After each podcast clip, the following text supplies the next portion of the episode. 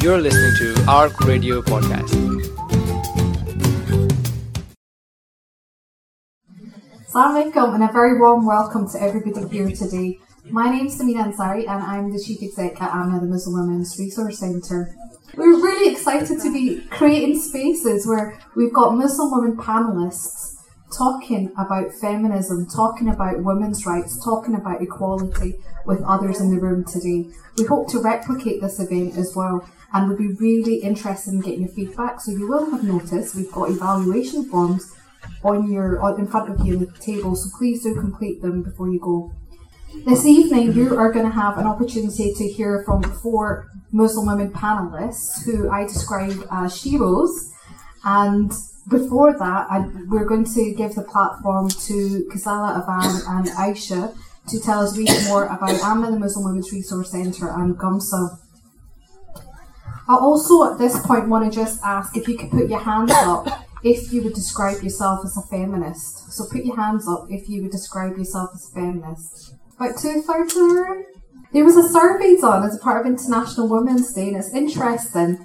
40% of people say feminism has gone too far. So that'll be an interesting question for our panellists. Has feminism gone too far? But this year's theme for International Women's Day was Press for Progress. And a lot of the time around International Women's Day, one of the things that we hear is we've got the celebration around how far we've come as women. This year in particular, there's been a lot of celebration events around the 100 years of women, some women, getting the right to vote. And when I was reflecting on this point around how far women have come, I was thinking about who are we talking about? Who are these women? And earlier on I was saying to one of my colleagues, actually for me, it's white women with privilege. And this is why events like this are really important about having dialogue around Muslim women. So before I pass on, to my colleague Ghazala to tell you a bit more about Amina, the Muslim Women's Resource Centre, I just want to kind of highlight globally some of the things that are affecting primarily Muslim women, alongside the genocide that's happening, the Rohingya Muslims. Particularly, the Rohingya women are being raped, sexually assaulted and being murdered. And this is happening now, and it feels like we're turning a bit of a blind eye to that. There's the oppression of women in Palestine, Yemen, Afghanistan and many other countries. Here in the UK, in terms of Islamophobia, we're seeing an increase. And actually some of you may also be aware, there's been a letter that's been in circulation called Punish a Muslim Day on April the 3rd. And one of the in terms of the point system, it was ripping the hijab of a woman, a headscarf I think it actually said. So Muslim women are most likely to be the victim of a hate crime. Across Europe, we're seeing the hijab ban. It's estimated that 14 million children, there'll be 14 million child brides globally. There are many women and girls that are being denied their opportunities for employment and education.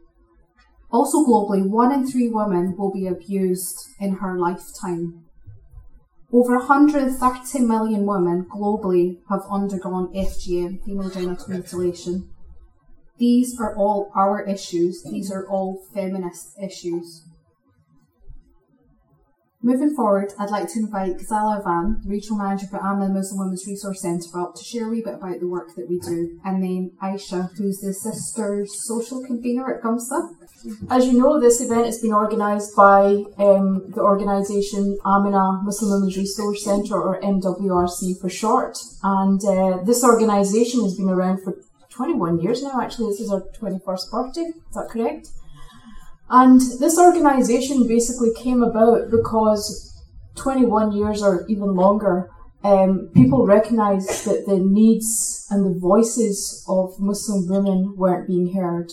It was important for an organisation to particularly look at the needs of Muslim women across Scotland. So that's the reason why Amina came about. And just to add, sorry, we've got 3 offices. So we've got offices in Glasgow, Dundee and Edinburgh, but we cover the whole of Scotland. So we've got a few projects. One of our key projects is called is the Helpline and Development Project. And what this project essentially is about is it provides the direct connection with the women in the community. So we get calls on our helpline from 10 a.m. till 4 p.m. every day, Monday to Friday. And these calls can be about anything. A lot of the times it's about family issues, a lot of the time it's about abuse, psychological, physical, mental, financial abuse.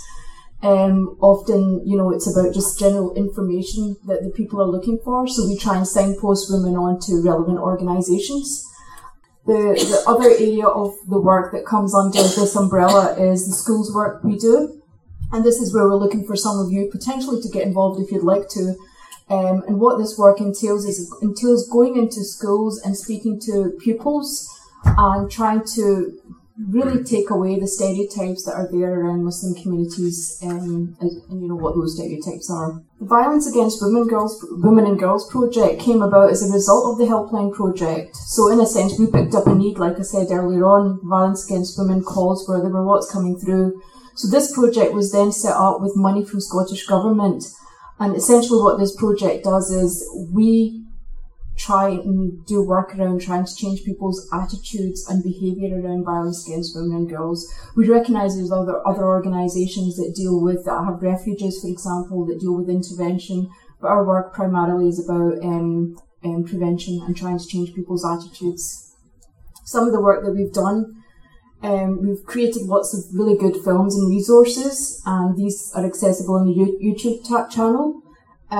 We've recently been doing lots of work around self-care for women, because I think what women tend to do is forget about themselves because they're caring too much for other people in society. We also produced a play called If I Had a Girl. Now this play was a professional production and it went round all of Scotland and it was extremely well received. And again, that was around trying to raise the issue of violence against women and girls and making people aware of what happens. And one of the key things that we do is we work with men as well. So we have delivered workshops right across Scotland to different men's groups around violence against women and girls and what the rights of women are. This is the befriending project that we have. The befriending project is in Dundee, and currently we provide a befriending service purely based on the fact that a lot of women are really, really isolated. More recently, we've started doing this on the phone as well, so we've got a few people that we befriend and help and support over the phone. Again, a more recent addition to one of our is this project around refugee support, and this is again based in Dundee, with a lot of the new Scots arriving, the Syrian communities arriving. We've basically tried to support the Syrian communities to try and be included as part of Dundee and the wider community. A lot of that is about just supporting people in basic things. They're in basic things like, you know, university access, employment, housing, lots of those kind of issues, and just making sure people are not isolated. Building Bridges is a new project of ours. It's just going to hopefully start very, very soon. Again, this one is based in Dundee, and it's about intergenerational work. So we recognise that there's a lot of gap now between the different ages. You've got maybe perhaps 80-year-old, 70-year-old people, 60-year-old people, who are not necessarily relating so well with the younger women that are maybe in their teens or in their 20s or even 30s. So this project is about bringing people together. And then we've got an employability project. The employability project was set up on, you know, based on the fact that there is discrimination going on and there isn't equality in terms of employment. If you look at some of the statistics there, they demonstrate that. So the project has been one of our key projects that's been running for now 2 or 3 years, I think. These are our contact details, and like I said, there's lots of scope for people to volunteer and get involved. One is talked about the schools work. The other one is around the helpline. We really want to make sure that we have younger women accessing our helpline as well. And as young women yourselves, it would be great if you could get involved and tell us what we need to do to make that happen, or to make it better. So, you know, please do get involved in that. The third thing that we'd be keen to get your involvement in, and we're just going to show this film to you very soon, is it's a campaign that we're launching actually today as part of the International Women's Day. And the campaign is called Reclaim the Name. And this basically what this campaign does is it helps to empower Muslims, and particularly Muslim women, to challenge some of the language that's around about Muslim communities. And It builds on this campaign that we had before called I Speak For Myself. I don't know if any of you heard of that before, but it builds on that. And hopefully we'll be building on this Reclaim the Name campaign over the next couple of years. So again, it'd be great if you got involved in that, and you know, even if we set up some sort of steering group whereby we could take this campaign forward. So there's lots of ways that you could be involved, and we really look forward to that, and we really welcome that. Salam everyone, I'm Aisha and I'm part of Gumsa's exec committee this year, and we've wanted to do an event like this for a really long time now. And alhamdulillah, we're so glad for it to happen. Having an all-women's panel really empowers us as female members of our own ISOC, and we'd really like to thank Amina for making this happen. And if you'd like to come along to any one of our events at Gumsa, our next big event is going to be the Gumsa Iftar, and we hope to do this at the River Palace, inshallah. So everyone is welcome to this event, so please do bring along your family, your friends, everyone. It's always a really good event to attend. And we hope to see you there, and I hope you do enjoy this event as well, inshallah. Thank you. Okay, we're going to move over to our panel discussions, but prior to that, we're going to hear from our panellists. So first up is Talat Yaqoob. Talat is the director of Equate Scotland and the chair of Women 5050. She has a background in public affairs, campaigning, social research, training and development across equalities issues. She's previously worked on education rights, women's representation in politics and tackling violence against women. Before joining Equate Scotland, Talat managed a number of projects in the third sector. She's worked in the Scottish Parliament and also works as a consultant for organisations focused on women's social and economic equality.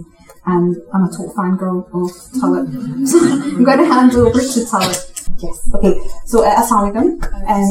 Thank you very much for the invitation to come and speak to you today. So, thank you to everybody at the Animals and Women's Resource Centre. I was given a brief and I was asked to come and chat about why it is that I would define myself as a feminist, what feminism means to me, and what that's like as a Muslim woman. And there's kind of three different things that I want to talk about. And one is about where people mislabel Muslim women. So this fetishization of Muslim women being victims is the first thing I want to talk about. Second, I want to talk about is how we educate about the value of Muslim women to within our community. And the last is culture versus religion, and a little bit of how those two things don't necessarily align at all times.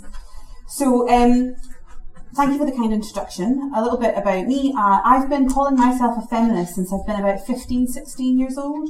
So I was really hard work at school, as you can imagine. I've been really hard work in my own family, and I think they're still waiting for me to come out of whatever phase this is. I'm in my 30s now, so I'm pretty sure it's here to stay. And the majority of my family are kind of on board. Questionably, but kind of on board. But that's okay, because we're all going on a bit of a journey. But the reason why I talk a lot about being a feminist but being a Muslim feminist is because there's this idea that those two things don't match.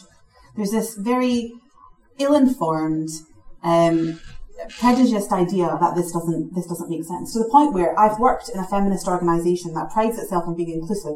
And I once got told by somebody in the senior management team, this was whilst I was doing the consultancy, I must applaud you for being Muslim and attempting to be feminist. In an equalities organisation, in an organisation that should know much, much better than that. I pride myself on being both of these things. I pride myself on there being no cognitive dissonance in those two things being within one person. Okay, they can and should be there. But she was speaking, this person was speaking from a place where we have been surrounded by an idea of Muslim women meaning victim. Okay? There's this idea, whether it is in Western media, whether it is in mainstream media particularly, that Muslim women are oppressed, that if they choose to wear a headscarf, that they are being told that they have to wear that headscarf. If they are involved in their families, if they are stay-at-home mums, it's not through choice, it's because they're being told and they don't have entitlement to a career. The only time you will hear the Daily Mail talk about the rights of women is to point out that Muslim women don't have rights. Otherwise, they're usually talking about how terrible feminism is. But that one time that you will have either right-wing media or people who are usually very quick to tell me about how feminism is so bad, they're the first to also pick up the idea that Muslim women are oppressed and therefore we need to be thinking about them.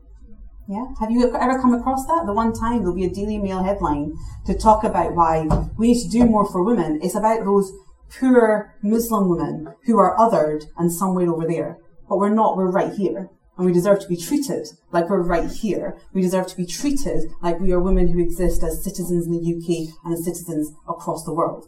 And it is that created my feminism. So really, actually, what I'm saying is I got really angry and realised I was a feminist. That's pretty much the journey that I've been on. And that's okay. I'm still pretty angry, but we're slowly making change. On a personal level, my feminism has come a lot from the fact that I am one of 8 girls. Okay, so I have 7 older sisters. There's 8 of us, and we're all girls. And that's where you say mashallah. Thank you. It's a bit late, but okay. But I grew up in an environment in which actually that wasn't appreciated. Okay. I don't know if this is an experience that anybody has had in the past, but I grew up in a place where my mother would be out and somebody would say, "Oh, is this your daughter?" And I'd be dancing about in the background, whatever it is that I was doing. And my mum would say yes. And then they would say, "Oh, so how many daughters have you got?" You know, that normal conversation that aunties make with themselves. And my mum would say, "Actually, she's the youngest. I've got 8 daughters." And they'd say, "Mashallah." And they'd go, "So no sons?" And my mum would go, "No." And they'd go, "Okay, well, maybe that's just what Allah wanted." But they said it in a way where they felt sorry for my mum. They said it in a way as if we weren't enough. Actually, we were. We are 8 phenomenal, independent, educated, notorious women. Let's just be honest. Okay. And my parents have never felt the loss or the lack of a son. I've made it my priority never to let that happen. And that does sometimes mean that I need to do the DIY in the house. That is now my forte. In fact, yesterday I painted a ceiling and built a bed all by myself, but that's it. You can praise me for that later. But I was in an environment in which I was made to feel like it was a bit of a shame that I was born. And has anybody ever experienced that tilting of the head, what you really wanted was a son? Yeah, you're nodding, you understand what I'm saying. I also grew up in an environment, and it doesn't happen as much anymore, but you distributed sweets when you had a boy, and you gave out laddu. You didn't really bother doing it if you had a daughter, right? So right off the bat, when a daughter is born, she isn't being given the same status, yeah? So that is a very real experience that I had growing up. Now my sisters have gone on to have daughters and sons, and they've distributed sweets no matter what child they had. And they've enjoyed it, and there's been enthusiasm behind that. And that has changed considerably. But actually, when I was growing up, there was clearly a tilt to the side. That's okay, maybe that's how Allah wanted it. It is how Allah wanted it. That is absolutely how He wanted it. And we're very proud of the fact that that's how He wanted it.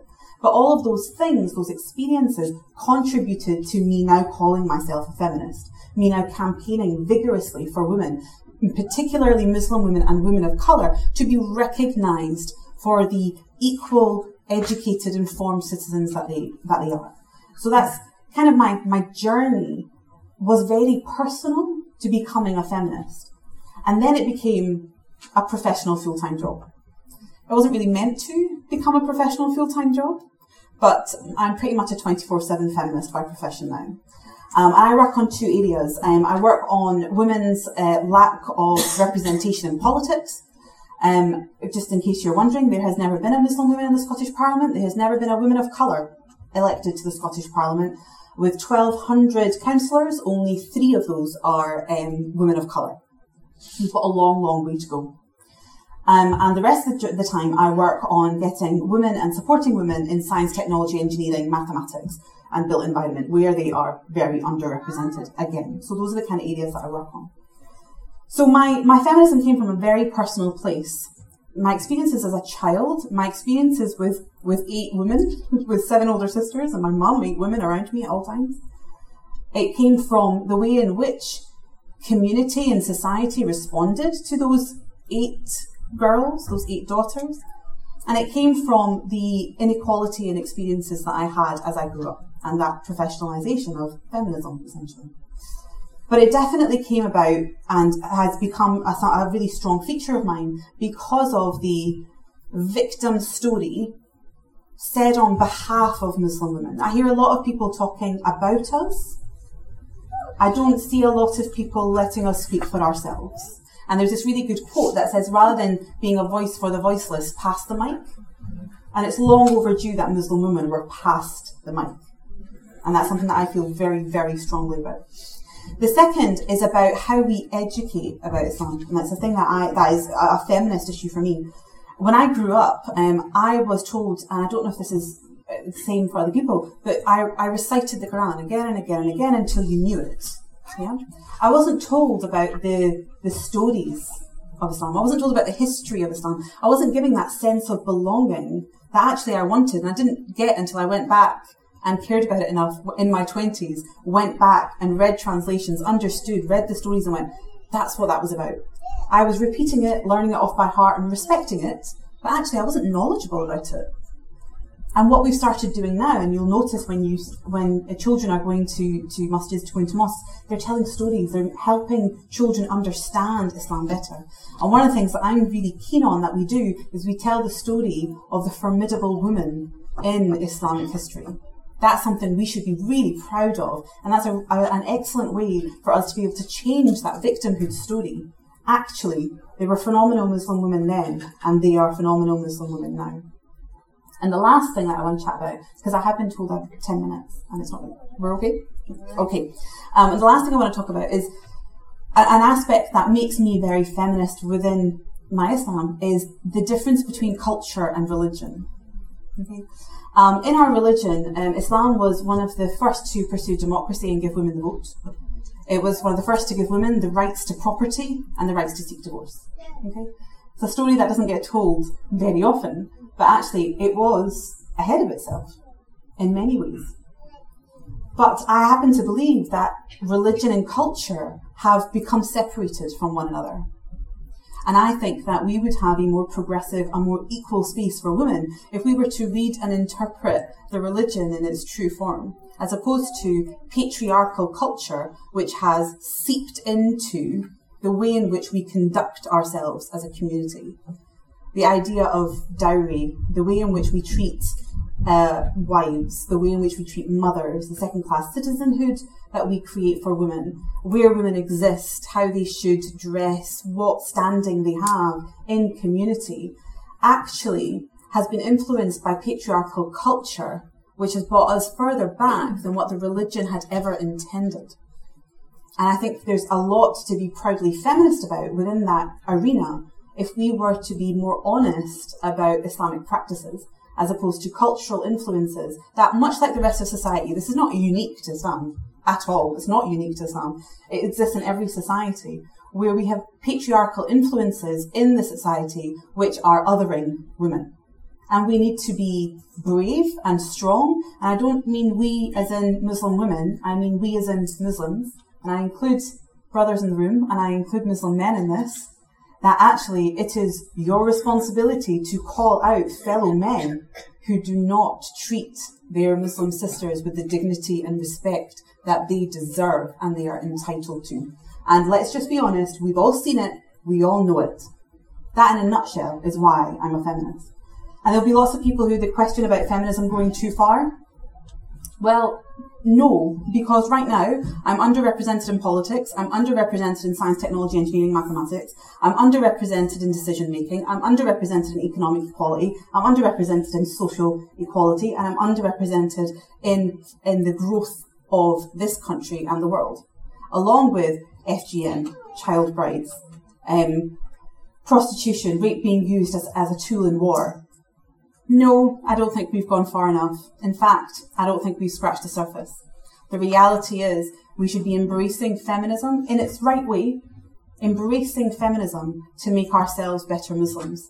And that, for me, would be a rally call for all of you to pursue as well. Thank you.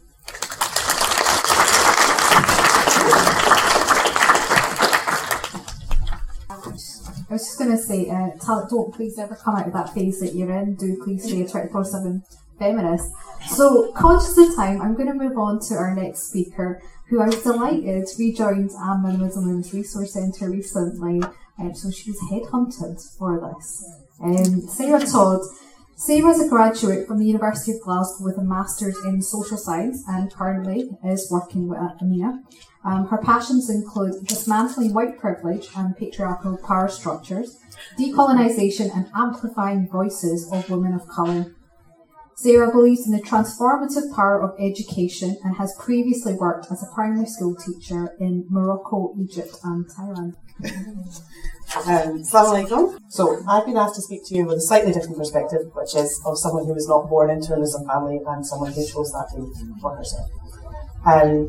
So having been raised as a somewhat lax Catholic, I was no stranger to a sphere of religion where women often bear the brunt of the religious commands that are given. The concept of original sin was heavily emphasised in my religious upbringing. The notion that Eve had bitten the apple and damned all of humankind to a life of suffering, war and poverty. This woman who had been created as an afterthought on the whim of a man to satisfy his desires, regardless of whether she was into him, you know. Period pains, pregnancy, childbirth and domestic servitude were the price that we women had to pay for her mistake. My mother, a woman who loved her faith, was ostracised from her church for choosing to no longer remain married to my father. She was effectively told that her God didn't care about her for that choice. Asking questions around my faith while I was at school, I was told that it was not feminine to ask questions, to cause a scene, and that I should just have faith in the Word of God. Ultimately, this played a part in my leaving of the religion. Sadly, I saw these same power structures replicated in society and remember being around 13 when I became acutely aware that boys could occupy spaces that women simply could not. Growing up in a society that placed my worth solely on my looks and taught me that my body was public property. I came of an age where I was taught by the women around me that the only way to avoid harassment was to tell a man that I was spoken for that I was already another man's property. There would be apologies to my brother or a male friend that was with me who I had claimed was my boyfriend for violating my body in a public space. I'm really sorry, bro. I didn't know. But never to me. My pain was never worth noting. Misogyny to me was something that simply had to end. Having grown up relatively unaware of Muslims, when I moved to university, I was perplexed that in my first tutorial, one of my classmates was very vocal about his refusal to work with a Pakistani hijabi because he was concerned that she would have a bomb. He continued to white mansplain to me how oppressed she was and that even if she didn't have that rag on her head, he still wouldn't. I was infuriated. And I felt powerless.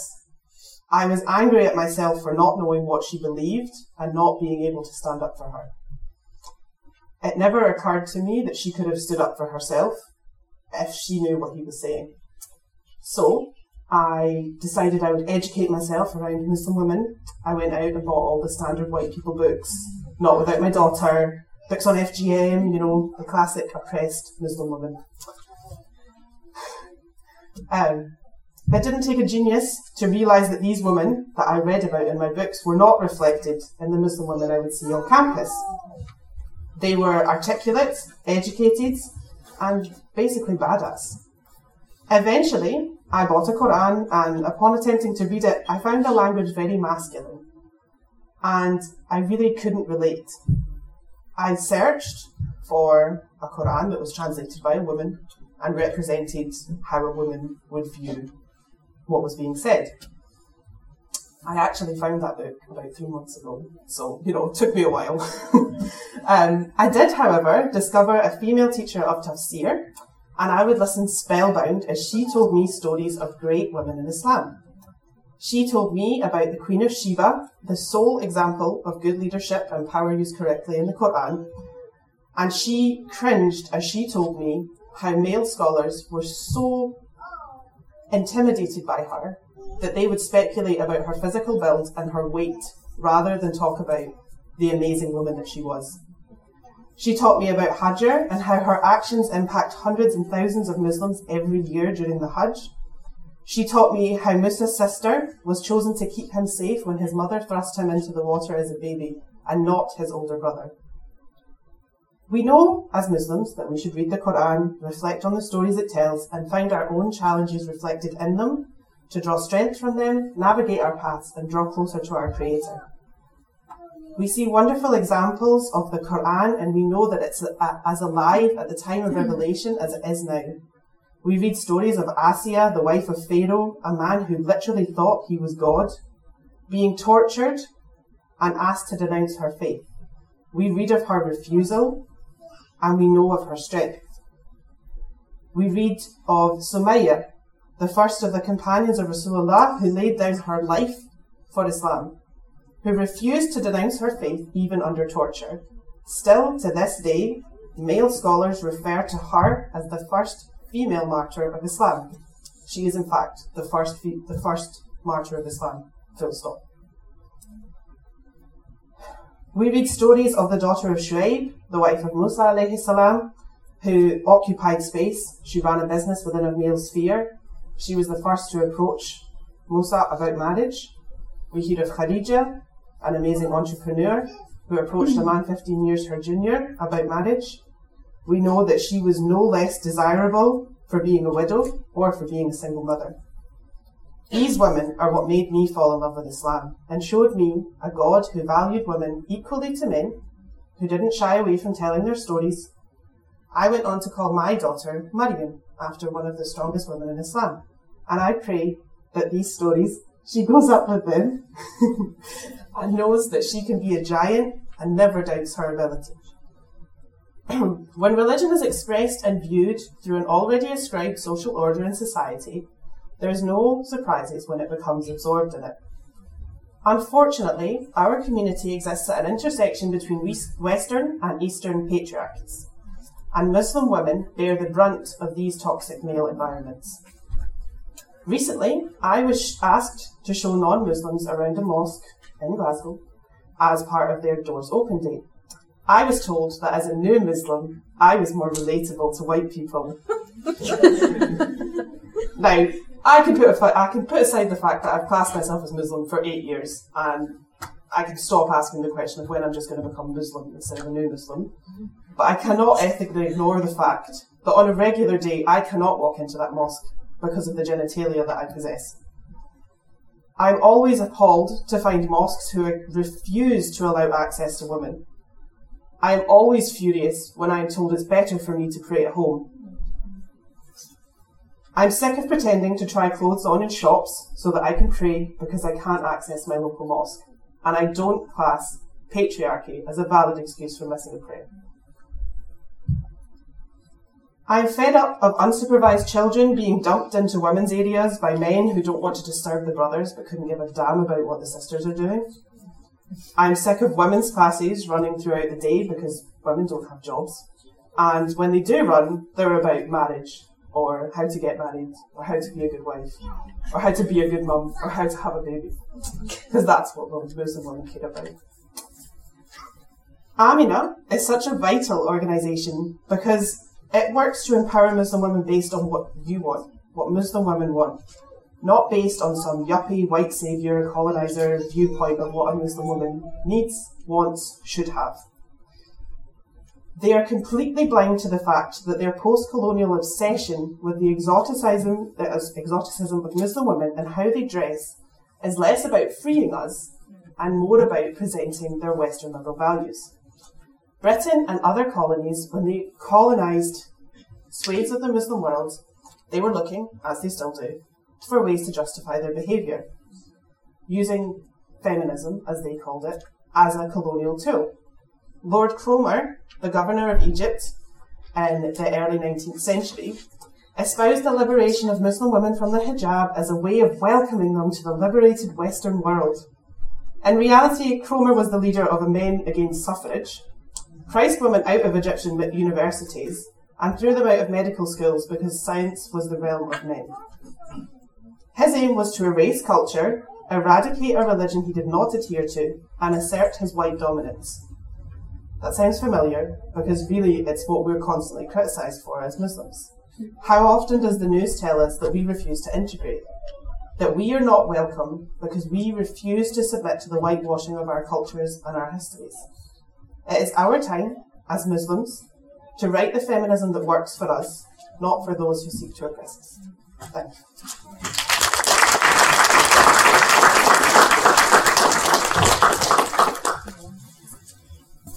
That was really inspirational, and it's great to have Maryam Sarah's daughter in the audience as well. In terms of what you were saying, she's got a fantastic role model, Sarah, and it's brilliant actually when you were talking about the stories, and you touched upon that as well. I think quite often we forget about the brilliant women in our faith and actually reviving those stories and telling them to not just our girls but our boys as well. Our next speaker is Dr. Saira Dar. She is a GP, a hijama therapist and NLP instructor. Saira is an integrative health practitioner. Saira has been working actively within the Muslim community for over 15 years. She was the previous coordinator for Islam Awareness Week Scotland and is an active member of Islamic Society of Britain. Saira is currently completing her iSyllabus Advanced course after 5 years of intensive study on the Islamic sciences. So thank you, and I look forward to hearing from you, Sarah. Assalamu alaikum. Can you hear me? Good evening. And thank you to Amina for inviting me to speak today, because I really am quite honoured to be able to stand here and speak to you about this subject.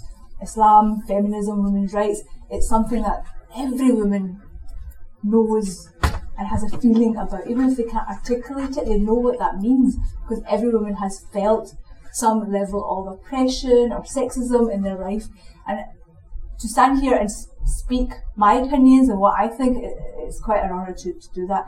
And thank you to Sarah and others for taking away my speech and saying everything I wanted to say. Okay, I've got a bit more. I think a good place to start would be my own personal journey. I think that's always a good place to start. And to take you back, as a young Muslim professional woman, I just qualified as a doctor. And in my professional capacity, I knew exactly what my role was. I knew what my relationship was with my patients. I had guidance. I knew the boundaries. That was fine. But in every other role in my life, I wasn't quite sure where I fitted in. As a new wife, as a daughter, as a daughter-in-law, I wasn't really sure where's my place in society. And things like, where's the boundary? When can I stand up to my husband? When can I stand up to my peers? When can I say no to these cultural stereotypes? These were all questions I had. And even though now I'm saying to you I was searching and looking, finding myself, I didn't know that at the time, but I know that now that's what I was doing. And the problem was that there was something missing, and that was God. And when I realised that I had to put my creator in the middle of all that equation, around the chaos that was my life, things started to make sense to me.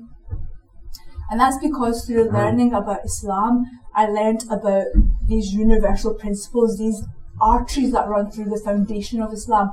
And those are the universal truths, that's what I call them, of justice, equality, equity, freedom, celebrating our differences.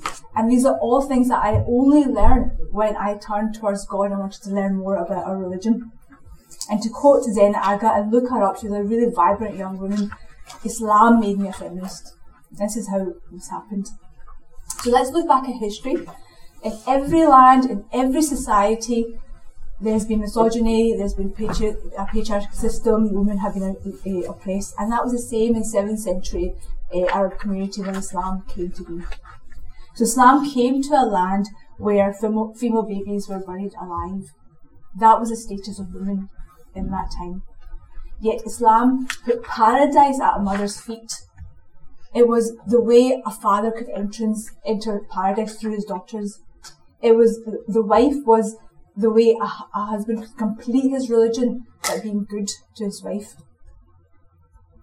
In a land, in a country, in a society where females were confined to the homes, when Islam came about, women were not allowed, the men were not allowed to say no and stop the women from going to the mosque. In a land where, in a society where women were confined to their homes, we put Hazrat Khadija at the highest rank. We give her such respect because she was the epitome of an independent, strong woman. She was wealthy, she was a businesswoman. And this is in a society where there was misogyny. There was misogyny there. She fought to be who she was.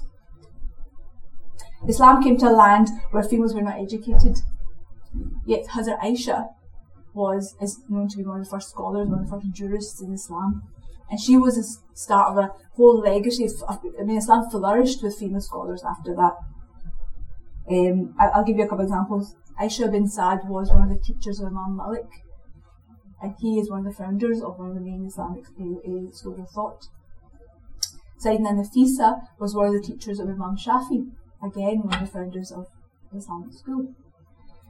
Nusayba, she was a female warrior. Again, in a land where women were confined to their homes, this Muslim woman was a warrior. She saved the life of the Prophet ﷺ by putting her life in front of his.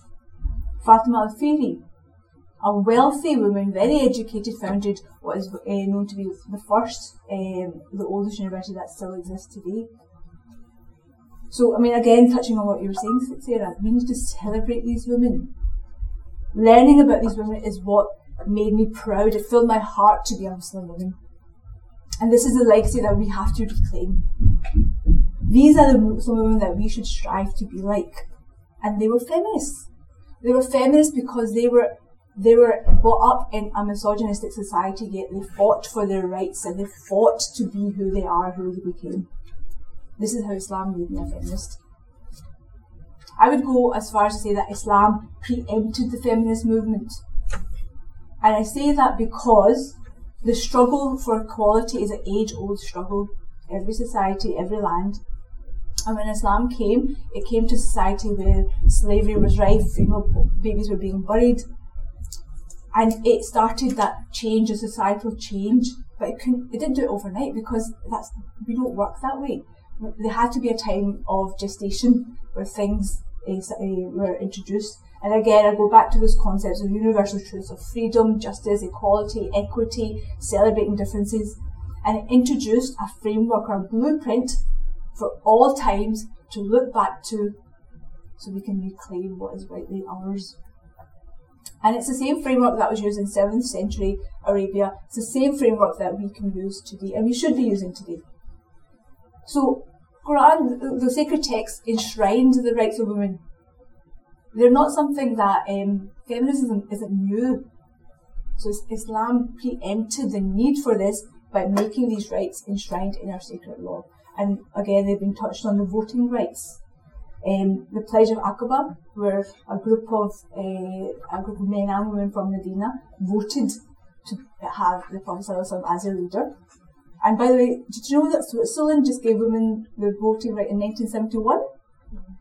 It's just like not that long ago. Property rights, inheritance rights, witness rights.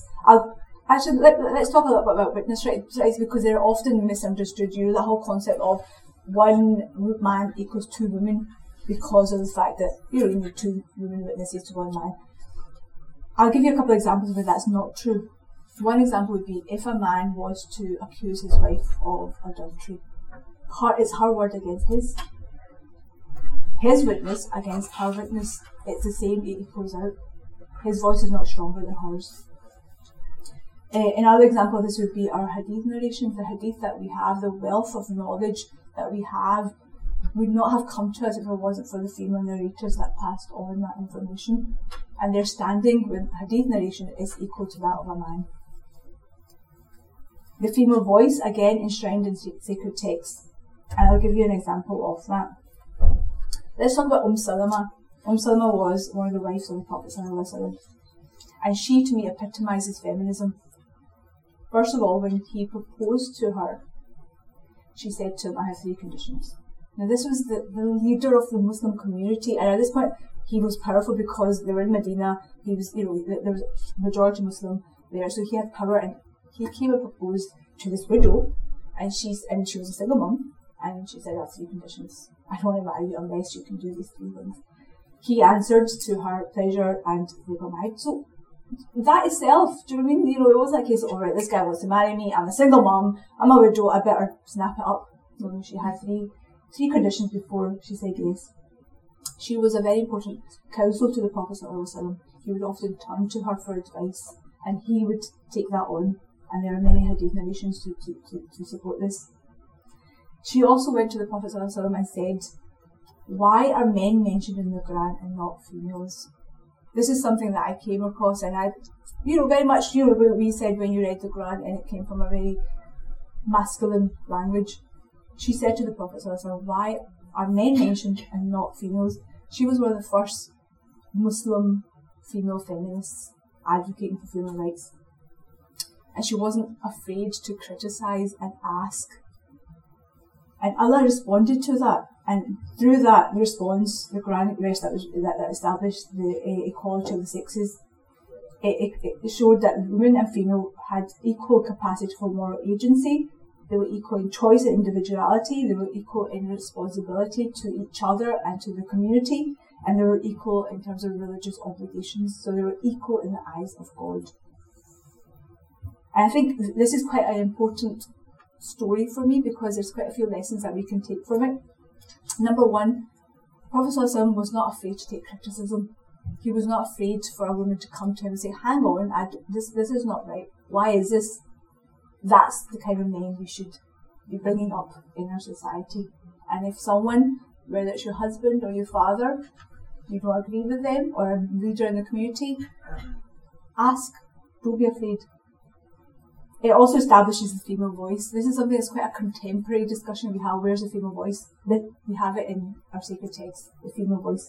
And there are many, many occasions like this where females took to account the companions, the Khalifas of the time, whether that was the Prophet Muhammad ﷺ, whether that was Hazrat Umar. Hazrat Aisha is renowned for correcting the companions when they were wrong. And thirdly, and really important, I think, it tells us how we should be acting as women.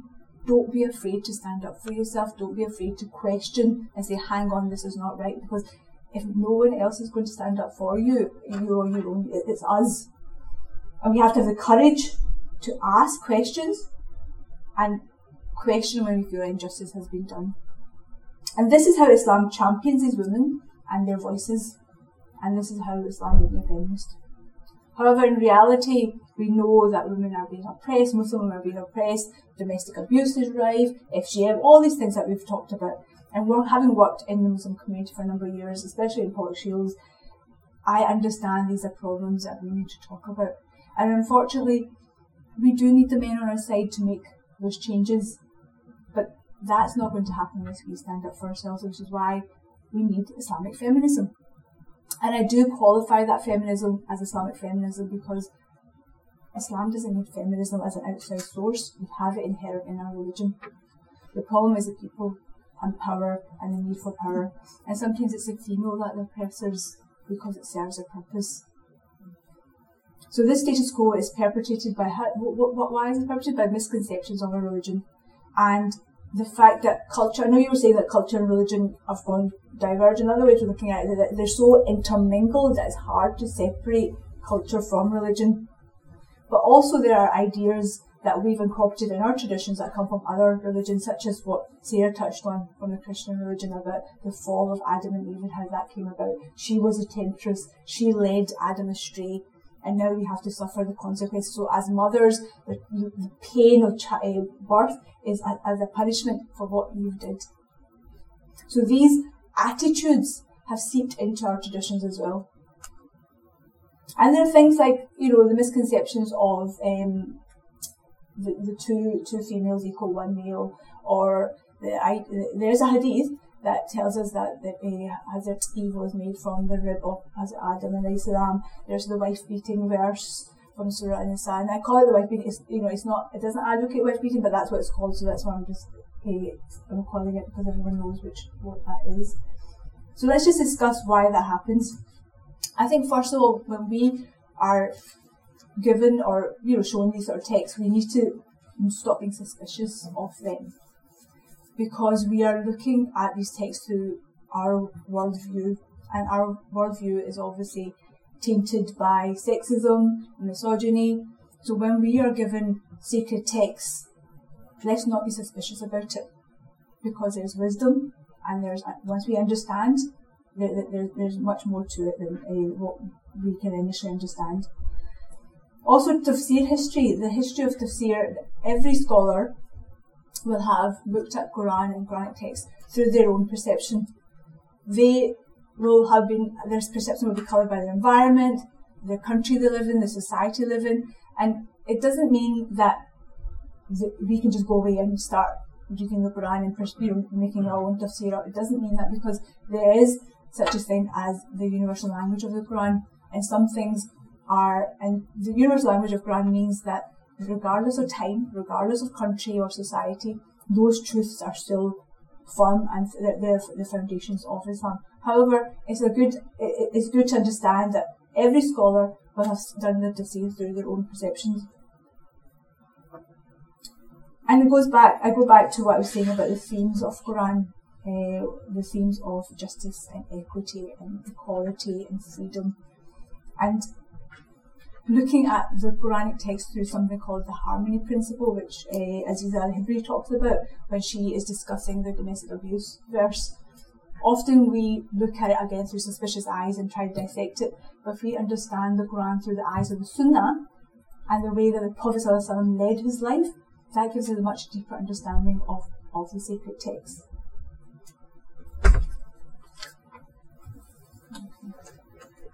Now, one of the things that was mentioned initially was 40%, did you say, of women say that Islam, 40% of feminism has gone too far.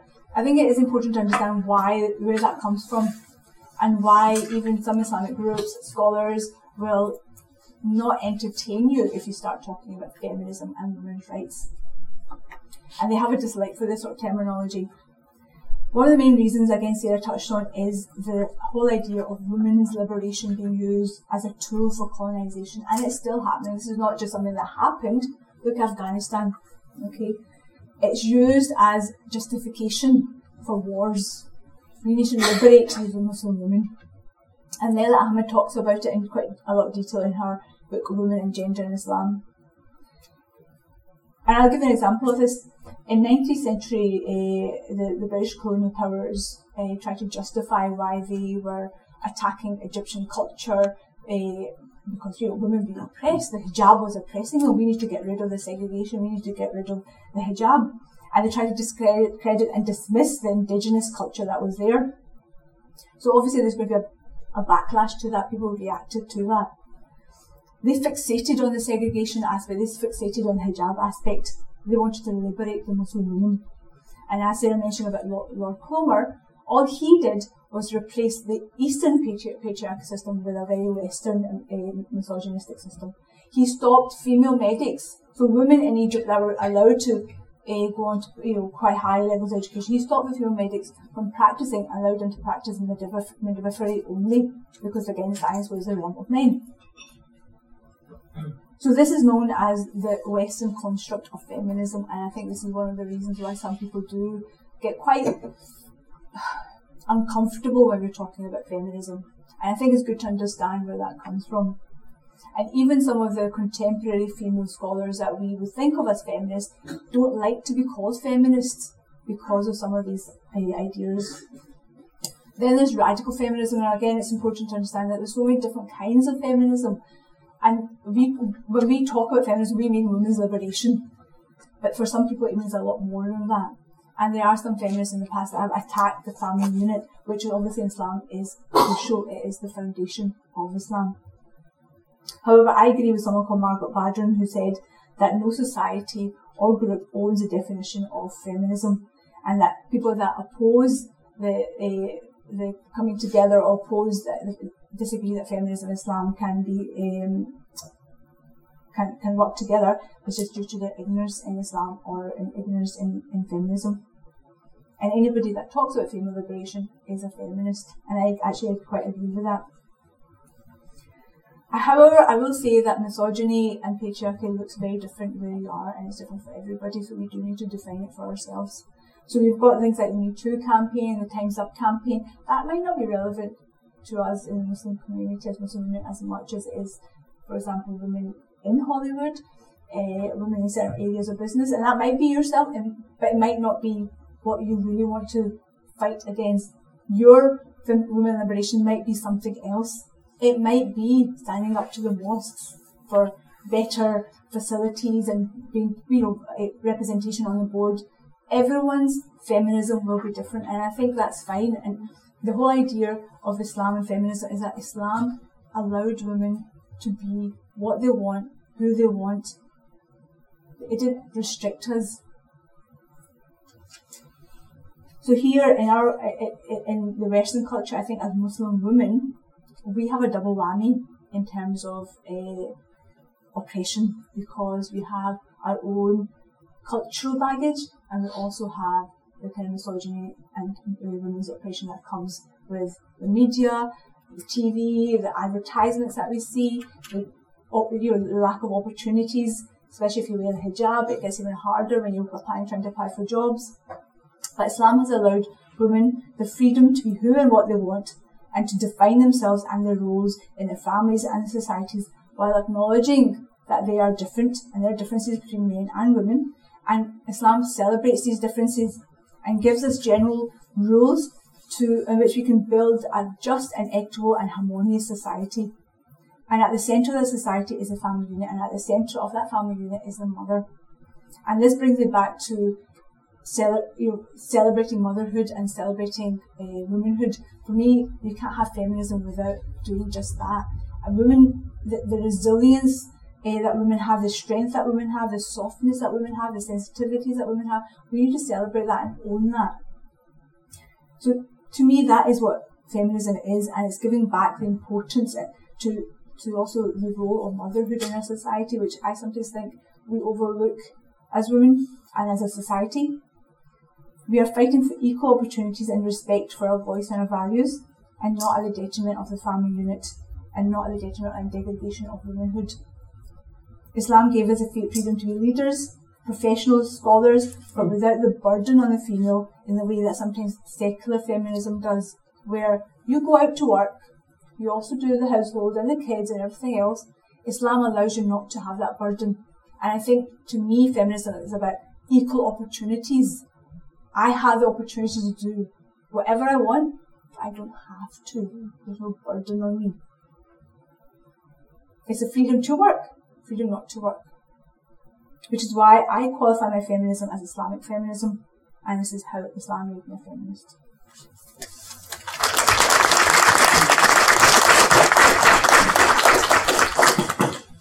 Thank you so much, Saira. It's really interesting what you're saying about feminism in terms of what it means to different people and from the Islamic perspective as well.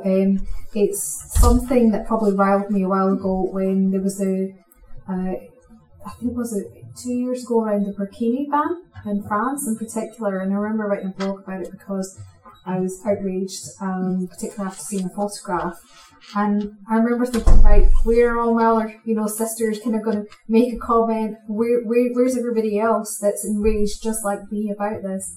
And there was silence. And I remember kind of speaking to people saying, why is this just for Muslim women to speak up about? In terms of feminism, why is it so when we think about it, it almost feels very binary. So it's really interesting what you were saying around that. But also, I didn't know around the women teachers, the founders of the different schools of thought, so Imam. So that was really interesting to hear that as well. And we need to hear a lot more of that. It's very empowering. So thank you. Last but not least is Malia.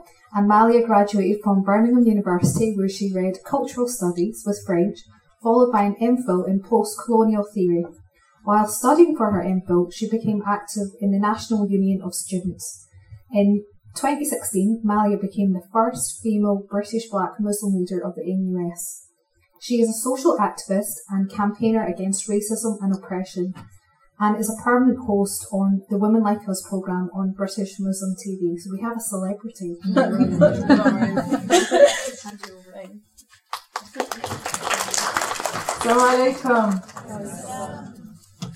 Oh, I don't even know how to follow after all those speakers.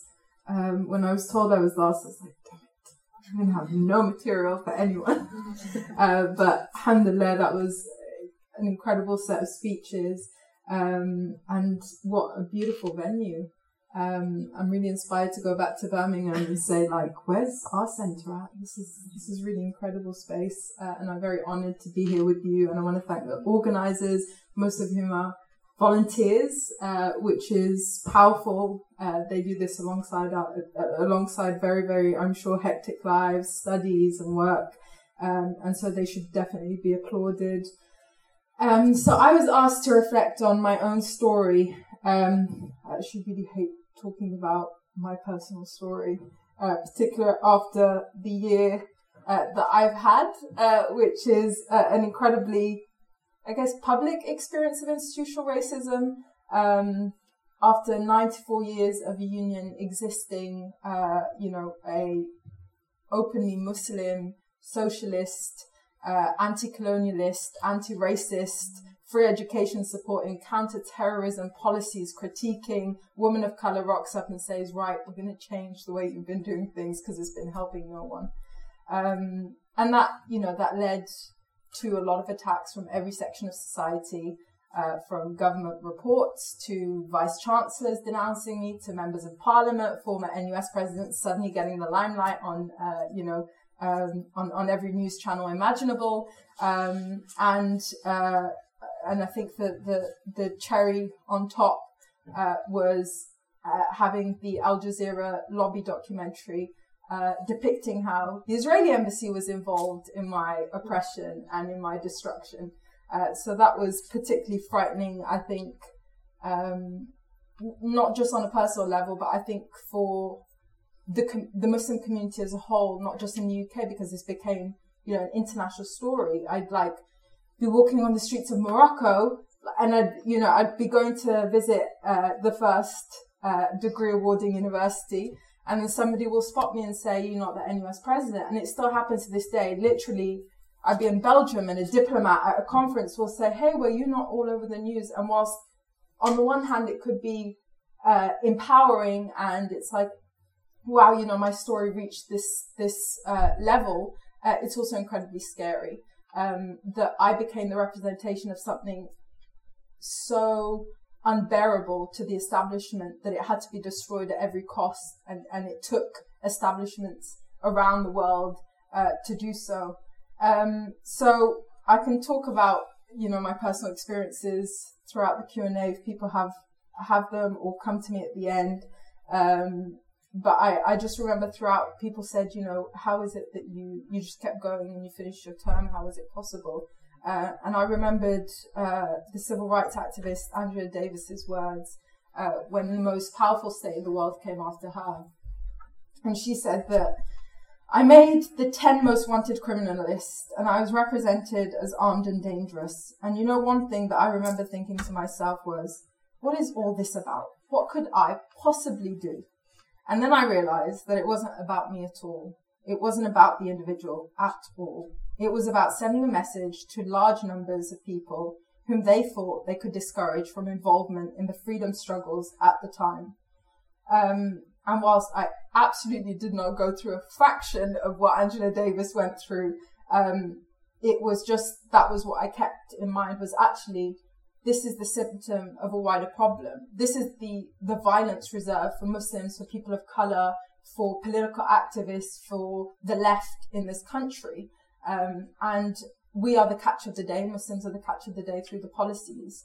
But this is a structural question, and it's not about Malia Bouattia. It's actually about what I represented and the political ideologies that I held that sought to rebuild the world anew.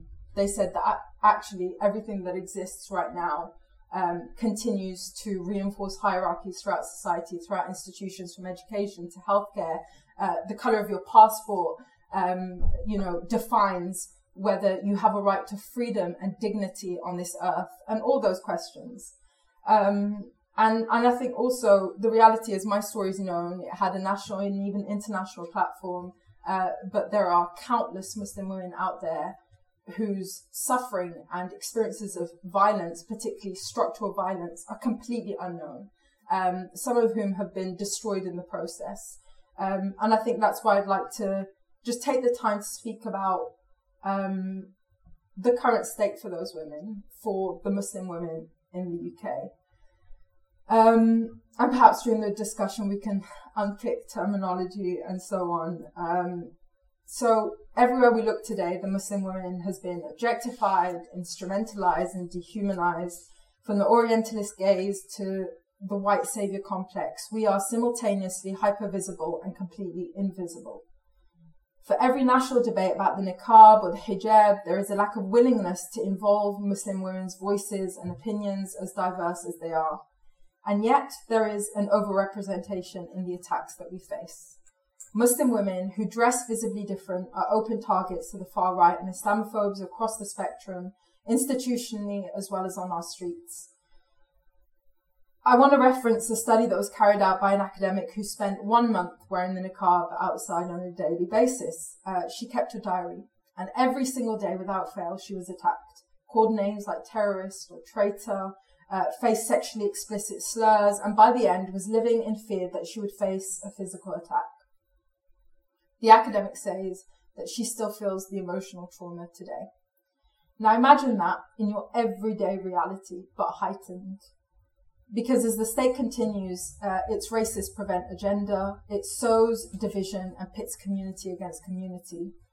Because when Muslim newsreaders in headscarves are labelled unfit to report some news stories, it tells us that they don't belong in those spaces. And because when the EU rules that some employers can demand Muslim women to neutralise their clothing of religious symbols, it's an attempt to make us assimilate and conform. The UK government's own Women and Equalities Committee ranked Muslim women as one of the most deprived demographics. And it's no wonder, given the triple discrimination complex of being woman, racialized, and Muslim. And the Casey Review again highlighted integration and English language skills. And we've seen these weaponized time and time again. When the previous Prime Minister, David Cameron, decided to cut funding for ESOL classes, he wasn't thinking about the Muslim women who would suffer. And when he eventually ring-fenced thousands of pounds for ESOL, again, it wasn't for the sake of Muslim women succeeding. It was a misguided attempt to instrumentalize them in curbing extremism in Muslim families. Stuck between being visible targets of Islamophobic attacks and subject to draconian government policies, and a civil society and media that views the representation of Muslim women as something suspect, it can seem as though there is very little for Muslim women to do but to fold under immense pressure. I'm glad to say that absolutely isn't the case, not just judging from the panel today, but across institutions, from Muslim women, hijabis in a university in Belgium that took their university to court over a ban, to those here across the UK. Gendered Islamophobia is but one battle that Muslim women are fighting, and fighting well. Muslim women are being elected as leaders across every sector. They're becoming journalists. They're researching and becoming experts in dismantling discrimination. We are claiming our narrative, and we will continue to.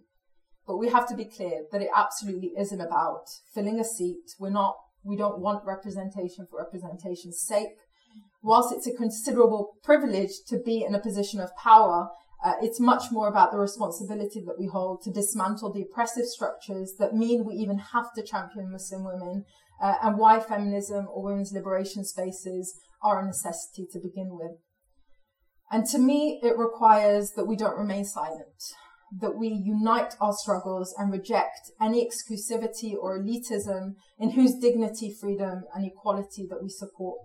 It requires that we fight with all that we have for our sisters being deported and imprisoned in detention centres, to stand up against any woman having to live under a colonial occupation like that in Palestine. Our spaces should stand firm in demanding justice and an end to our sisters being suffocated or beaten to death by the state because of the colour of her skin. For our sisters who are denied basic healthcare by a racist, transphobic system, we must take on our government on their obsession with investing thousands and thousands of pounds and power and energy on demonizing a whole community through the Prevent agenda, whilst 2 women are dying a week from abuse and 1 in 4 women are raped. I apologize if the Scottish statistics are different. Are they right? Great. We must challenge the, I mean, not great. I would rather they were better. We must challenge the treatment of Muslim women having their hijabs ripped off their heads, having spy cameras in their prayer rooms at college and university, not to mention the mental strain that the most powerful country in the world has quite literally enforced a ban upon us, despite the fact that 1 in 7 women experience sexual harassment and violence at university. We have to take on the normalizing of casual sexism thrown at women from the classroom to our streets, and we must challenge, disrupt, and rupture a cycle of violence and destruction on women everywhere all around the world. We cannot be selective in what we fight for. Islamophobia, misogyny, climate justice, racism, xenophobia, fascism, homophobia, transphobia, colorism, austerity, and so much more are all feminist issues. It's not about maintaining a seat of power. It's about sharing that seat with all those in need of it, in need of change for the sake of life and freedom. And whilst the reality for many of us is incredibly difficult, events like this today are so, so important, carrying out the much needed discussions in order for us to organise and to fight back. And I'll just finally leave you with the words of Aranda Tiroi. Another world is not only possible, she is on her way. Thank you all for listening.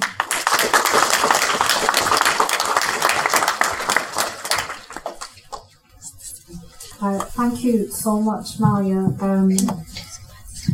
I was completely, when we were talking about disrupting the system and organising, and I'm like, yay, that's what we've got to do. So hopefully there'll be some ideas around how we can actually go about doing that. But also you touched upon like the triple penalty women face. This is something we've been doing in our employability work, and it was, I can't remember, the Dr. Nabil Khaddam, his research that highlighted, he did some research around Muslim women and their white counterparts, and when they had the same language proficiency, same skills, qualifications, they were still, it was 71% times, they were more likely to be unemployed.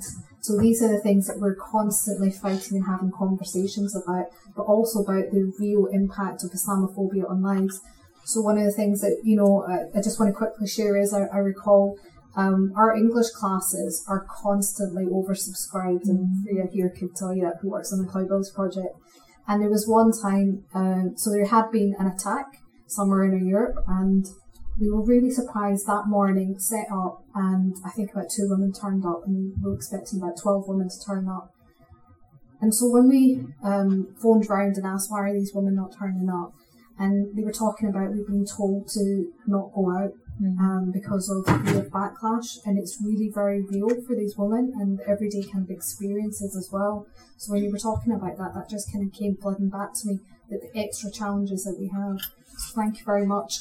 So it's over to you now. We've got our panel and we are a bit short of time. Like I said, we have got bits of paper. If you don't want to ask, feel free to pass the question on to Safia or myself or Ghazala up there. But please go ahead, so put your hands up and let's get conversation going. Serena? We've got a rolling mic as well. My question's to Talat. You mentioned something about feminism and you said the good way of feminism, right? By saying that, you implied that there was a bad way of feminism. Yeah. You said there was a good way of feminism. You made a statement and you said that there was a good way of feminism, something that happened in the good way of feminism. So for me, it was like, well, what is the bad way of feminism? Yeah, could you just explain that, please? Yeah, so for me, a bad way of feminism, a feminism that doesn't have intersectionality at its core. It's the feminism that failed to support Samina when it was standing against the burkini ban.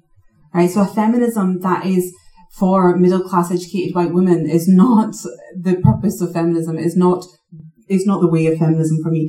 Your feminism, it has to be intersectional, because it has to be able to look at all women and want to make the world a better place for all of them.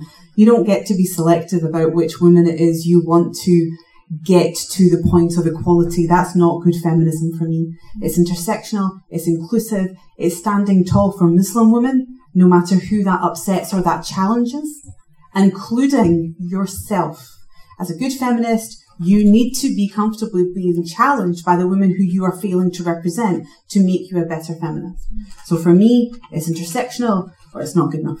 I'm from Kuwait, so I come from a different context where it's not very as secular as environment as it is here. And so there's this current discussion happening with this trend of women who are taking off their hijab, or a perceived trend. I don't think it's an actual trend. And there has been this huge discussion or public discourse about the fact that women are taking off their hijab. But my issue with it is that it seems to be always that the faith of Islam lies at what a woman does rather than what men do. And I wanted to really, in all of your experiences, to see what would you respond to that? No, I agree. But again, I think that many of us would say that that's just patriarchy playing itself out. It's that very particular form of oppression, but within the internal space. I think that also has historically, when it comes to people of the global south, been been used as a response to forms of colonialism and oppression.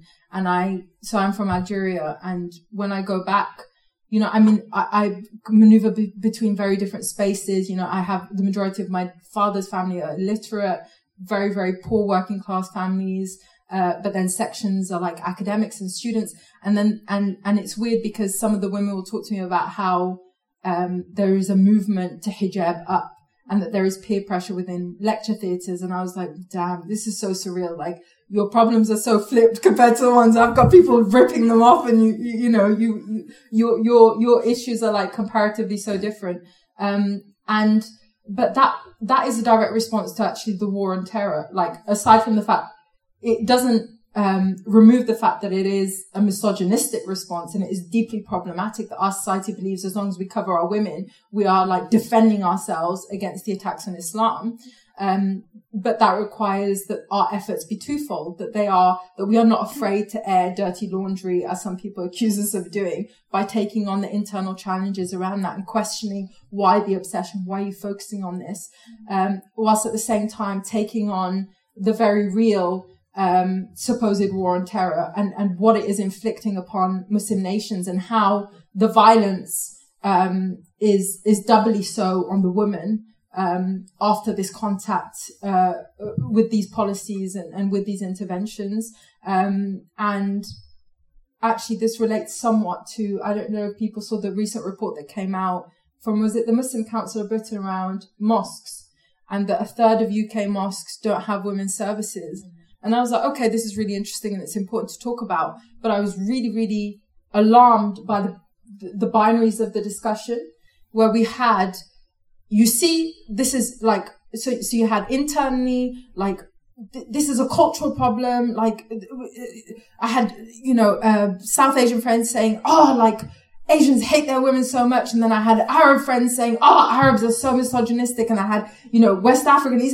Every community was claiming, like, misogyny worse than the other at that point, and saying, like, we have such a problem. These are my experiences. And the experiences are important. But the discussion started to reel out of the realms of structural oppression. And I said, like, I've been there. The struggle is real. Tarawih during Ramadan, away from my family. I want to find a mosque. I want to find a sanctuary. I want to be there. Like, feel that sense of, and being told from mosque to mosque, no women.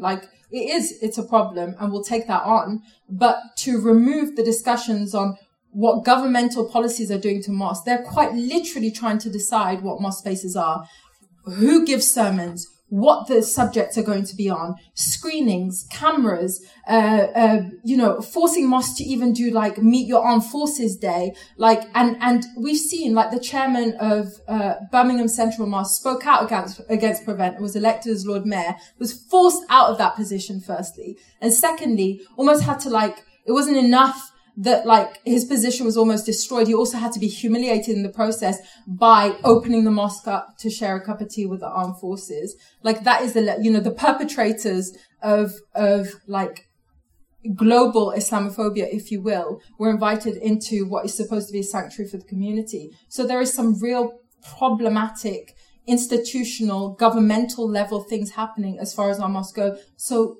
is it then any surprise the thing at the very bottom of the agenda then becomes women's liberation, and with such a policy being implemented and functioning in such a violent way within our mosque, what woman that is facing any persecution or oppression in society would ever want to go into a mosque? All she'll be thinking about is, who's going to give my name to the state? What am I going to be accused of? Like, you know, who's spying on me? Who's working for the police? Who's this? Who's that? And I think we have to, like I said, if we're going to air dirty laundry, we need to air it all out, because that's the only way that we're going to start constructing a counter narrative and actually organizing against our oppression. It's a long way, but. Thank you for that, because you see it from a different perspective, with the whole spying on mosques, and I think I've always been interested in women's spaces in mosques, and that whole discussion is really quite close to my heart. I was involved in a bit of a discussion recently on a WhatsApp group of lots of people, and someone put up some evidence, lots of quotes from the Quran, Hadith, to prove that women should really just stay at home. And it started off with saying that women are fitna, like, you know, they're just, your men can't be near women because I just excite them too much, to that liking. And you read this and it's infuriating, it gets you angry. And I really had to think about whether I should respond to that or not. And sometimes it's better not to, because the people that are putting that out there, they're not really interested.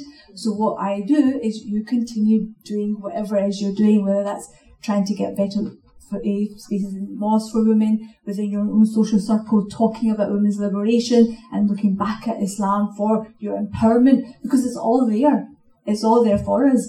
And the whole idea that women are fitna should be kept at home, to me, is such a ridiculous idea in this day and age. But like I said, this whole discussion is an age-old thing. It's always going to be women oppressed then. They've always been, it's something which will always be our struggle. And men will always say, this is the way a woman should dress. And it's always focused on the women. So it's up to us to try and change the narrative. So we just continue doing that within our own social circle. And inshallah, whatever kind of community projects come by, whether that's your mosque, just get involved. Fight. If there's no women on the board, get in there. Why are there not any women? Why is my voice not represented in the mosque?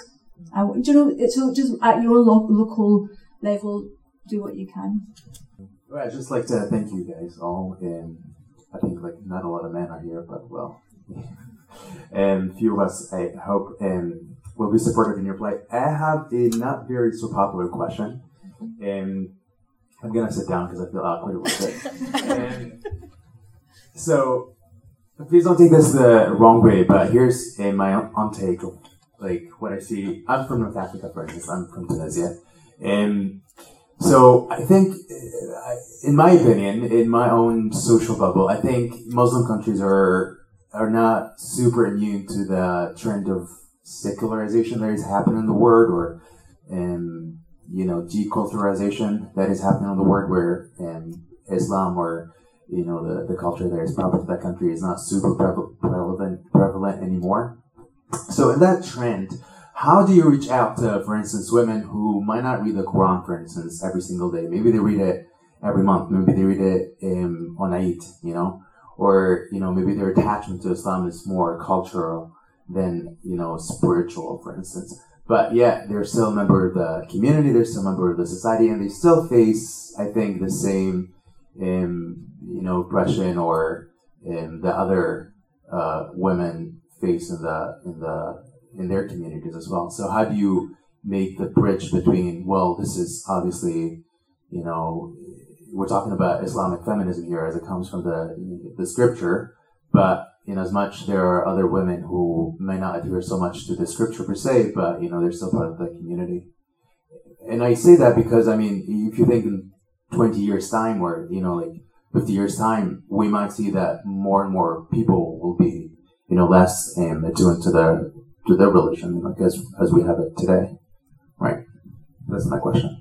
Can I quickly just say something on that? I work in an area in Glasgow called Portchills, and it's a majority Asian, majority Muslim community, and I'm a GP there. So I come across a lot of issues of domestic abuse, rape within marriage, no access to contraception, or lack of knowledge of contraception, these sort of things. And I feel a big sense of responsibility to these women. And it's not about religion. To me, it's about basic human rights. So when I get someone that comes to me, I'm not going to start preaching and saying, the verse of the Quran and this. It's about basic human rights. So the fact that you have right over your body is first and foremost. Sorry, I wanted to clarify. I'm talking about more like women who still maybe perhaps identify as Muslim and they still live in Muslim communities. But they're not so spiritual to a sense where if you cite, a verse from the Quran that might speak so much to them, or they might have like a super knowledge of, what did Aisha or Khadija did, in the 7th century, People are don't know these things anymore. Yeah, but I'm talking about those women. I'm talking about Muslim women. I'm talking about Muslim women. So, no, I should clarify. I'm talking about Muslim women that don't know the scripture, that don't. It's more of a culture. These are first generation immigrants from Pakistan. They don't speak English very well. So I'm talking about those sort of women. So scripture is not going to work because for them, their culture is their religion. So for my job then is to just teach them basic. You can't. You have a right over your body. You have a right to not get pregnant if you don't want to. You have a right to say no. To me, it's basic human rights, because. Feminism, women's rights are human rights. Human rights are something we all need to be aware of. These are your own body, not being a victim. Another thing I get is women that are being victims of domestic abuse, and they're being patient because that's what culturally they're just supposed to put up with. And in a lot of North African countries, subcontinent countries, you have this idea of, well, that's what marriage is about. You just need to put up with it because that makes a foundation. It's challenging those thoughts on a one-to-one basis for me. On a wider scale, I'm not sure how that would be done, but for me, it's a very personal one-to-one thing. Can I just, whilst I appreciate the premise of the question, I am going to state the fact that I think it's interesting that the takeaway is how do we get more women to be engaged in scripture, but there's just as many men who are far away from that as there are women. Yes. And the original question was about women being far away from it. We're talking about people, and people are further away from scripture and closer to culture. So I think it's just the second question makes more sense to me, so I'm going to answer to that. And so I don't think women are especially further away, not at all. I think as a community, we need to find our closeness to the religion again. And as people, as Muslims, we need to find our closeness to the religion. I don't think this is a women problem as such. But what I certainly would say is that it comes back to what both of us said about, in fact, all of us said, which is the feminism already exists in Islam. And I think that story, I think the leadership of women in Islam is a phenomenal way to not just bring women into learning about scripture, but educating men on the value of women through scripture. Just to touch as well on North Africa, most of what you're describing is a class issue. We're now moving in North Africa with a lot of emphasis on international skills and learning the IB programme, which is French, or the British programme, or the American programme, and that removes a lot of the religious aspects that go with that. So while that is a problem in a certain sphere of those countries, not necessarily. I want to share an experience I had not long ago about the Me Too movement. It was a discussion between friends. We talked about Me Too, the involvement of women, the reactions of men, of society in general. And then one of the people I was talking to mentioned this type of cases being revealed about women, Muslim women, being attacked or being touched while in Mecca. It's a very difficult topic to discuss. I'm a Muslim woman from West Africa, Senegal. At the same time, I wanted to talk about that openly. And I'm being very honest here. At the same time, I felt horrible because I wanted to protect the little bit that is left of Islam viewed in a positive way. You mentioned all the issues. All of you mentioned all the negative things that the world sees about Islam. And I just want to have your word. How would you help all of us raise that topic with confidence in the event that we face it? What would be your response as different women of different cultures about that topic? One end, we want to be sure that we are not contributing to the negative view of Islam and of Mecca, which we should protect. And on the other end, like you said, women's rights are human rights. And you're absolutely right for saying that women's rights are inherited. It is something that we have within us, that we carry with us, not from modern texts, but from like way up to the time of the Prophet Muhammad.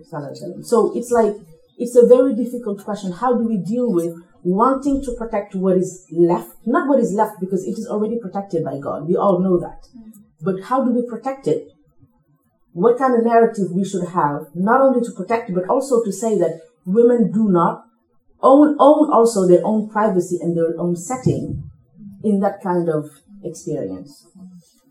Thank you. This is really, really difficult, and I know what you're talking about. I read the article. It requires to be said, because at the end of the day, we are wanting to create a safe space for women are entitled to that space. But I can also tell you, if I wrote an article about expressing my views about it tomorrow, the first newspaper that would call me would be the Daily Mail. Right? That is the reality of it. They would pounce on this, and they would talk about only this, not the bits where things are improving. They would not then have a relatable story about what's going on in a church. They would pounce on this. Let's just be completely honest, yes. Right? And there is that protective, defensive side of it. I don't know the answer. I'm going to be completely honest with you. I don't know the answer, because this is such a complicated, institutionalized racism that will wrap the conversation.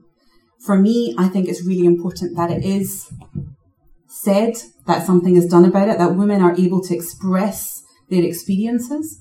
And I think it's about us creating a space in our own communities for that to happen, rather than it being through mainstream media, which is never going to be a critical, supportive friend, right?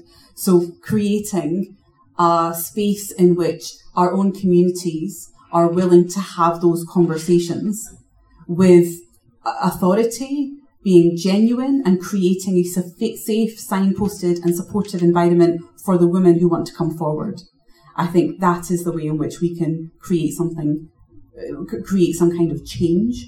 And of course, men within the community need to be involved in that conversation and need to be aware of what being a perpetrator is as well. But it needs to happen in an environment that is both safe for the religion and safe for the women. I just wanted to say that, like, it takes kind of reflection. We can't, by standing by silently and not accepting that there's a problem, we become hypocrites and we become complicit in that oppression. That's the reality. Like, I for a long time, I found it difficult to maneuver, particularly within Muslim spaces. I'm dealing with the fact that, like, my University Islamic Society is both being attacked through, like, racial profile training of all staff members in the university. They want to introduce cameras, swipe system, all that business. But at the same time, they've got this, like, the shura. They decide upon who's going to become the president without a democratic election. They decide this. Women are being told, you're going to stand out in the rain and sell Krispy Kreme donuts during charity week whilst we go and do the real work. And then, like, they win the awards at the end of that. You know, ISOC members in the room know what I'm talking about. We've been there. The struggle's real, and it's difficult. But I realised that the damage in not taking those things on. The reality is that we can do both. We can have spaces in which we can talk about the internal problems whilst taking on the external forces that attempt to exploit and, in fact, reinforce those problems. We can write an article where we say, time's up on mosques, Mecca, like you name it, all those spaces time's up on, whilst also saying, but I am absolutely not advocating a right-wing argument that reinforces that Muslims are innately violent and misogynistic and that this is just our problem. And I think that's important. You have to contextualize it, but recognize we're at a time where our words will be manipulated and twisted. But as long as your intentions are clear and you make your arguments clear, that accountability, even just to your creator, is there. And I think the recent trip of the Saudi prince, let's be honest, was really, really one of the most disgusting displays that I'd ever seen. And I was in Parliament that day where buses were welcoming him as a liberator of women. And I just thought, liberator, the Yemeni women can beg to differ. Like, he is literally causing their death and destruction. Not to mention that, like, these women's rights are extended to the elite of Saudi. East African women that are being brought in the shipload to be exploited are not going to be extended those supposed rights. And we have to take this on, because ultimately, even as Muslims, we believe that we will meet our maker and we will be judged, and he won't ask us. We won't be asked, did you liberate all these spaces? Did you root out every form of sexual harassment and violence that ever existed in your society? But we will be asked, did we try? And we have to, regardless of the consequences. Like I said, we are the catch of the day, no matter what we do, as we saw with the L'Oreal ad model, who never expected to be, in the eye of a political storm. It doesn't matter who you are. Like, no matter who you are in this day and age, as a Muslim, like, if you occupy a space, particularly a mainstream one, they will come after you in some way or another. But this is dunya, and this is a test, right? So I'd rather do it, staying true and being uncompromising in the principles of the foundations of my faith, than sell people out and ultimately play into a system that is costing the lives of people all around the world, not just locally. Can I just quickly add something to what you wonderfully said? I think the Time's Up is a great platform to talk about that, because sexual harassment is transcendent of race, religion, culture, society. So the Time's Up is a great platform to talk about this issue, whether it's in Mecca, whether it's in Egypt, in Pakistan, where women can't walk through the bazaars without being touched up. So it doesn't matter what race you are, it doesn't matter what religion you are, what country you live in. Sexual harassment is happening, so the Time's Up is a great platform to talk about this. And I think I've just got a wee quick fire round. If the panels can maybe suggest a different vocabulary term other than feminism. At the outset of the talk, people were asked how men were feminists, and that undoubtedly has a connotation that you're grab-burning, man-hating, loose woman, and it is a showstopper. So if I can ask if the panels can suggest another term, possibly. No. Because it's our word to define, and whether you call it Islamic feminism or those are myths that have been construed by people who are misogynists that don't want you to use it in the first place. You stop using it, they've won the game. So no, I'm sorry. Feminist, proud. Reclaim the name. Like I said in my speech, there's reasons why people are uncomfortable with it, but usually it's because they don't understand feminism properly, and I think once they do, then that we can leave you with it. So really, we need to educate people on what real feminism is. I'd say that as long as the work is being done, I don't really care what people want to call it, and as long as we don't start obsessing with the definition to the point where we start almost like attacking groups and individuals that we should be building coalitions for. Like, the name in and of itself has historical weight, and there's reasons why women have at times even paid with their lives to claim it. And so it's important, that historical root is important, but like you can organize under whatever name you want to. And like I come from the history of trade union movements where it tends to be the women's group or the women's liberation movement and so on. But as long as the work is being done and that we don't start attacking each other and ripping each other to threads, to shreds over definition. I think it's okay for everyone to define what that means for themselves. Yeah. I think the panel's already touched on some of the issues I was going to raise, but I think it's just important to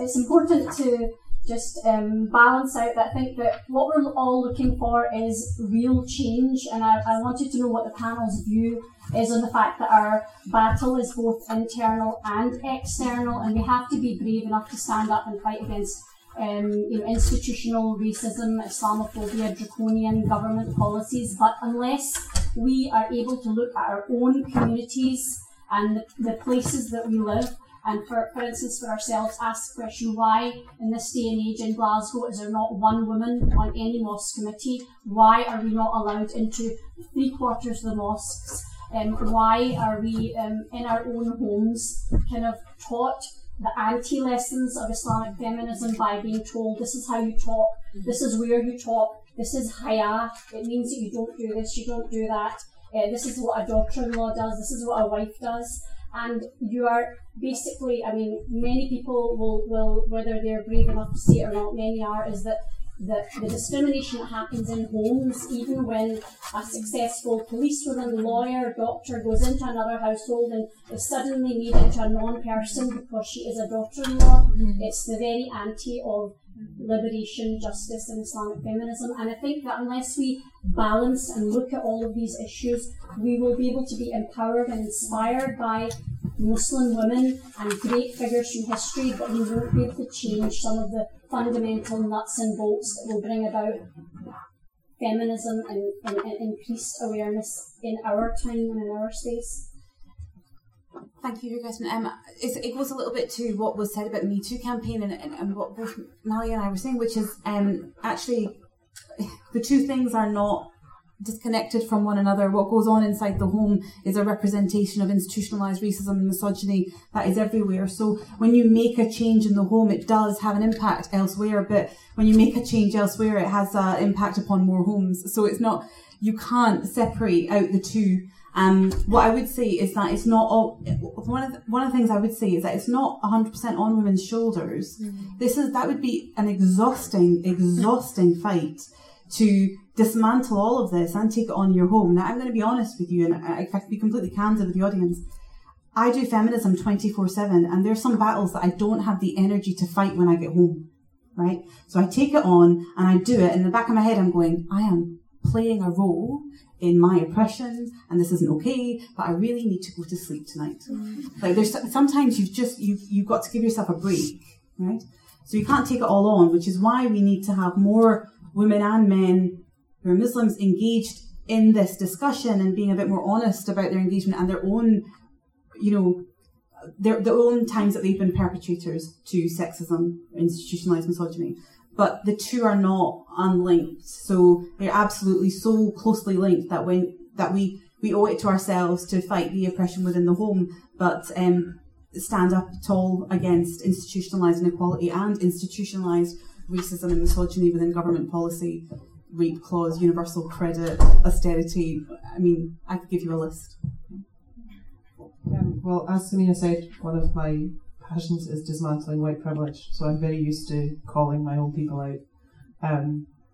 I think it's very important to have a knowledge of the fact that you don't need to do everything.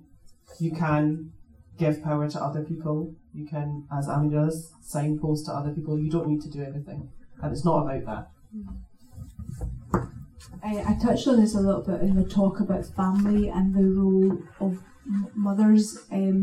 My son is here in the audience today because he wanted to be here.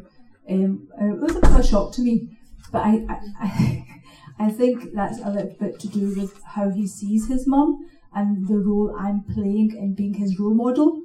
So I think it very much starts with you at home and the role model that you are with your kids, because it's the boys that are going to make the change. Yes, we need to empower our girls, that goes without saying, but the boys that you're bringing up need to be supporting their wives and their sisters and their, to be making those changes and to change their way of thinking, because tomorrow they'll be the husbands and they'll have a wife and they'll be bringing it, you know what I mean? So bring up the next generation the way you want this generation to be.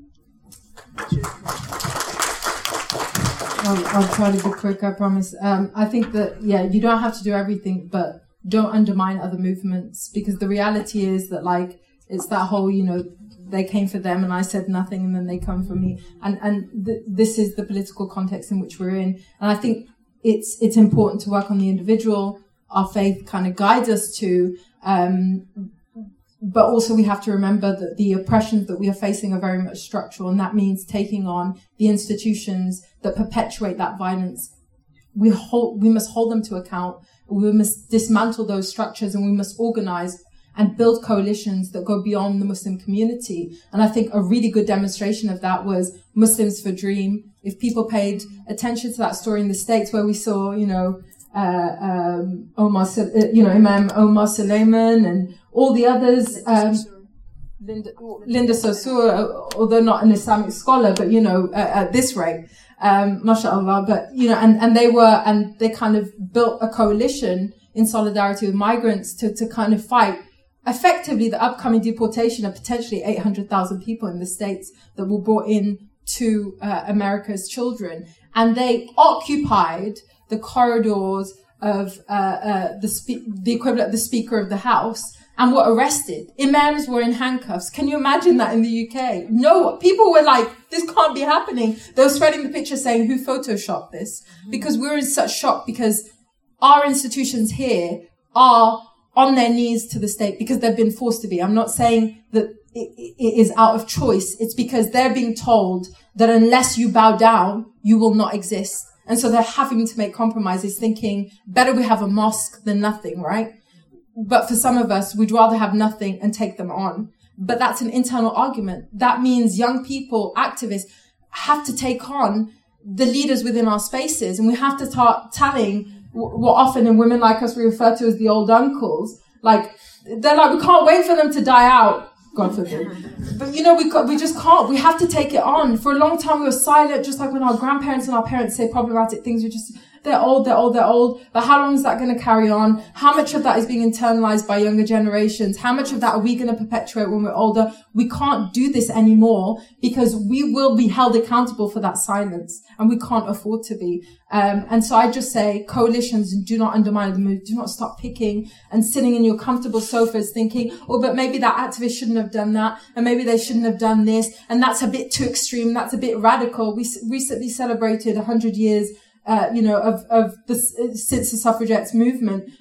They are today's terrorists, effectively, in the sense, that the things they got up to were absolutely illegal. And yet now Parliament is celebrating them. And so if we are demonized in our struggle and in our organizing, it means we're doing something right. And we need to keep doing it. And we need to keep in mind that, those before us had the same experiences and did so by any means necessary for a reason. And we are here today, literally off of the back of that struggle, and we must absolutely carry it on. Well, thank you very much to all our phenomenal panelists, and to all of you for coming along.